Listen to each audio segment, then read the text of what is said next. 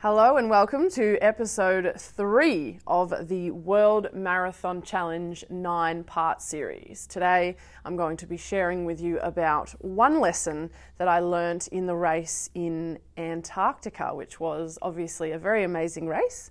Uh, the first thing that I just wanted to remind everybody about is that the World Marathon Challenge was a very concentrated experience. And there was a lot that happened, and a lot of things that I learnt, and a lot of experiences that I went through. And it's very, very difficult to be able to condense that into a nine part series. So, what I'm really doing is I'm sort of just touching the tops of the waves in this nine part series, and I'm, I'm bringing you a, a moment or a lesson or like a piece of gold from each marathon. And then there's obviously more content than that. So I'll be doing some blogs as well as writing a book, and there's some other ways that I'm going to be sharing the content with you because there was just so much.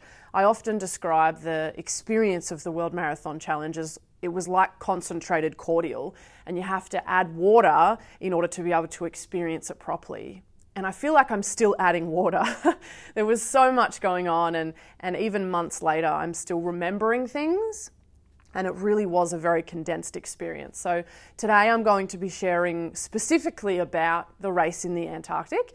And uh, the first thing that I wanted to make mention of, of that particular race is that it definitely felt like it was a race of its own. So, obviously, it was part of you know, seven marathons over seven days on the seven different continents. But it almost felt like its own experience. And every race that we ran was its own marathon, which was pretty amazing in itself and felt like its own experience. But the, the one in Antarctica really did feel like its own experience. I don't know if you've ever worked on a project or had a project that has all these little mini moving parts to it, and one of those parts just seemed to feel bigger than the rest. And that was what the Antarctic was like for me personally. It, it felt like a race of its own. The race to the Antarctic really all uh, started to come together when we flew there. So, when we finally got to the airport after completing the first marathon in Cape Town, it was time to fly to the Antarctic. And we knew uh, that that was going to be a little bit different because of the conditions that we were flying into down south. They had to use a different plane. So, we were originally going over in a Boeing 757 200, and we ended up in a plane called an Ilyushin, which is actually a Russian cargo plane, which was very unique. so um, we're on the, the tarmac, and, and I'll just set the scene for you as we walked up the stairs. You know, I looked at the plane, and it was a, it was a very cool looking plane. It wasn't very normal looking on the outside, but when when I stand inside the door of that plane, it almost felt like I was in a movie scene. It really was something else. You know, the cabin was very empty. Uh, there wasn't any overhead cabins, there was no aisles, there was no seating facing forward. There was literally two sets of seats, one down one side of the plane and one down the other. And the first thing I noticed is how empty the plane was. You could see everything. You could see the lining of the, the walls and the roof. You could see the floor. You know, you could see the seats. You could see everything. You could see right from the front to the back of the plane into the cargo drop area. And um, it was quite fascinating. It, it kind of reminded me I don't know if you've ever seen one of those uh, action movies where it's sort of like military style and the all the soldiers or the, the people that are, you know, going into to stealth, you know, take out some nasty person on the ground in some jungle somewhere. You know, they're all dressed in dark and they're they're stealth like and they've got their parachutes on and they're strapped in and then, you know, the drop door opens at the back of the plane and they all dive out the back in the middle of the night. That's kind of what it felt like. and I know that seems like really unrealistic, but that's literally like the novelty of that plane and that flight was um, was quite dramatic. After we took off and we realised how loud the engines were and how uncomfortable the seats were. Um, you know, the, the, novelty wore off very quickly, but it was still a very unique experience. And I was quite thankful because I don't think that that's something I'm going to get the chance to do again. So, um, yeah, it was a very crazy and unique way to start our transition down south. When we landed, uh, it was obviously a different kind of landing. the Ilyushin actually did a very good job, and the, and the Russian pilots did a great job of landing us on a, an ice runway. I had no idea how that was going to go. and um, we were all prepared for the, the cold and the conditions that we were going into. So I remember when I first walked down the, the stairs onto the to the ice, the sun was still high in the horizon and you could see some blue sky. Everything was white, of course, apart from the blue, little bit of blue sky. Everything was, was white and, and you could see kind of ice flying around and um, it was very cold, you know. As I stepped off the plane, the, the wind sort of, sort of took the, the, the air out of my lungs, and um, it was a very cold, windy moment. But one of the things I appreciated about it was just the pure rawness and the beauty of the environment. It really was everything that people talk about. You know, you could just see ice for miles and miles in every direction. And obviously, it was super cold. And just to sort of set the idea of what the location looked like, we were in a Russian base called Novo. Well, it's called Novo for short. It's a very long Russian word. I cannot pronounce it. But if you if you jumped online and you um, did a search for Novo Antarctic, you'll see that it's a very small Russian base, and uh, it's it's just ice. It's just ice everywhere is all we could see, and basically the accommodation or the the base itself was made up of like shipping containers. So there was what looked like about, about eight or ten shipping containers all kind of lined up in a row, and they served the purpose of being, you know, the accommodation or the place where you'd get some food. There was very few people. I only saw a couple of people sort of helping out, and they also had a couple of the big sort of tractors or machinery that they would use to, I don't know, maybe grade the runway or something. And then they also had a couple of the you know, the ski-doos that you jump on and ride around, and, and I guess that's their mode of transport when they need to get somewhere relatively quickly. So here I am in very cold, windy conditions uh, in, a, in, a, in a sunny version of the Antarctic. The, the sun wasn't setting quite yet. And as some of you may know, the sun at this time of year or, or in, during February when we were there, it never fully sets. So it was just sort of low in the horizon and then you know, it sort of pops back up again. And uh, we had these shipping containers around us, and here we were ready to run a marathon. So we headed over to the containers and started to, to get ready for our race. This is where things started to get a little bit complicated.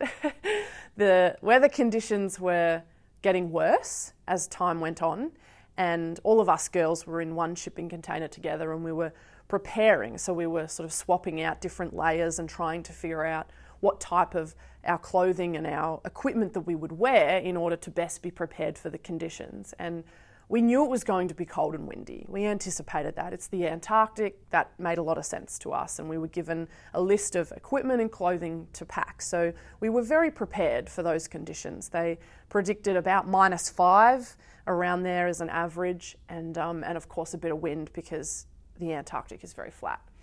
So here we are in the, in the container preparing not really understanding that the weather was getting pretty bad outside. And time went by very slowly as we were preparing. It was about a two, maybe two and a half hour, three hour wait. So when we first got there, the race director team had to make the decision around changing the course.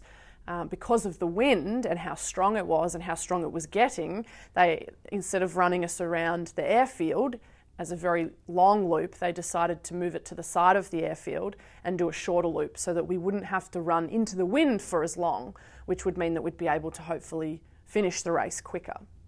So here we are getting ready in the container and getting prepared, and the race team are out trying to actually recreate an entire new course. So that's why it sort of took quite a bit of time. And in that time, I was starting to get really nervous. You know, all of a sudden it hit me of like, what am I doing here? this is freezing. These conditions are very different to what I thought they were going to be. And um, I started to probably get a little bit frightened that I'd gotten myself into something that was a lot bigger than myself. And I felt like I was a bit in over my head. And the time came for us to finally get started race director comes in and says, you know, we're going to walk across to the start line. So he asked us all to meet outside the container. So we open the door to the container and go to walk out. And the scene of what I saw was very different to when the conditions were when we landed. You know, you couldn't see the sun anymore. It was almost a bit of a whiteout for anyone who's experienced a whiteout in an alpine area. Everything really does just look white, and it's a bit darker because the, you can't see the sun, and um, the wind was a lot stronger. As I said, we were um, meant to be running in around minus five Celsius, and the wind chill factor brought it down to about minus 25, which is the coldest conditions I've ever been in in my life. So we're standing outside the container and we're about to make the, the walk across to the start line, which is about 300 meters, maybe, to give you a bit of an idea. And that's when the, the self doubt and everything really started to get a hold of me. It was absolutely freezing. Like, I couldn't feel my hands or my feet. My body felt like it was numb. We're all kind of standing together like penguins in this small group, waiting to start walking. And I just thought, this is this is crazy. Like, what are we doing out here? We're about to run a marathon. We don't just have to stand in this, like, we actually have to perform. Anyway, so we start this, this 300 odd meter walk, and it was a really long walk in my mind. I mean, I'm sure it didn't go for that long, but in the time it took us to walk from the containers to the start line, all of my fear and everything every negative thought that I had was really overwhelming me. I thought to myself, I don't know if I can actually do this. This is so cold and so windy, and I can't see very well. My goggles are fogging up. And there was just so many moments in that 300 meter walk where I thought to myself, I can't do this. It's too cold, it's too hard, this is crazy. I almost felt like if I try this, I might die out here. Like that's how cold it was. So we make this walk across. And this is where I share a very honest moment with you all. I am standing at the start line, huddled together like penguins with all of the other race participants, getting ready to start to run a marathon in minus 25 and what they considered gale force winds in Novo Antarctic. And I seriously am doubting whether or not I can do this. And I stood on that start line and I honestly made the decision to quit before I'd even started. In my mind, quitting was easier than failure. If I don't start now and I don't try, then I can't fail at this. And I couldn't feel any part of my body. The wind was hitting me like you wouldn't believe, and it was just making me feel so cold and so inadequate and so afraid. I was afraid in that moment. And, and the self doubt and the thoughts and the negativity was just rolling through my mind. And honestly, I felt like it was easier to not start than to fail trying. That's walk to the start line was a very long walk. and I remember at, at the end of the, the challenge, I went and stayed with a beautiful friend of mine in, um, in Florida. And I remember recounting this story with Scott, and I described the, the feelings and the emotion and what I went through in the preparation to get to that start line. And I remember Scott turning to me and asking a very important question. He asked me, in that moment where you stood there and you had actually made the decision to not start, what changed? In that moment, what changed for you to make you actually begin the race? And the, the crazy part about it is that the answer was that the race director said go. Now, I know that that doesn't seem like a very major decision. That doesn't seem like a big moment. That doesn't seem like a, a life epiphany. And it wasn't. And you could see the expression on Scott's face. He was so perplexed about the answer. He said, That's so simple. And I, I remember thinking to myself, Yeah, it is actually. Now, there's a little bit of funniness about that moment because you know, throughout the whole experience, I feel like we were playing a bit of a game of Simon Says. You know, it was just Richard says. So Richard was our race director, and most of the time we just did what Richard said because he was the race director and that was what we were there to do. So there was a bit of an element of, well, because he said go, I went, because we've been playing that game for two days now and it just felt like it was continuing. But at the same time, there's lots and lots of experiences in my life where things are overwhelming you know, I'm sure it's the same for you. You've faced incredibly tough decisions in your life or been faced with something that you feel like is an insurmountable obstacle. There might be something happening today in your world that you just feel like you cannot overcome. You are afraid. You're afraid to fail, you're afraid to try, and you feel like what you're facing is bigger than you, that you're in way over your head. And sometimes it feels like those moments and those challenges need something massive to counteract them. You know, if it's an insurmountable obstacle, it needs this huge amount of courage for years to be able to overcome that. You know, if it's a, a challenge that you're facing about growing your character, you know, you're waiting for the right time to fix that. you know, big moments feel like they need a big response. And the most fascinating part about that decision to start running in the Antarctic, it was so simple. It was such a simple moment. It wasn't complex. It didn't take a lot of time. I even wonder if I had hesitated whether or not I would have started. Because I think far too often we hesitate and we don't step forward. We don't take that first step towards something challenging because we are afraid, because of the emotions that we feel, and because of all the self doubt going on in our mind. That day, I heard those words, go, or that word, and I did. I put my foot forward, regardless of what I felt, and I started running.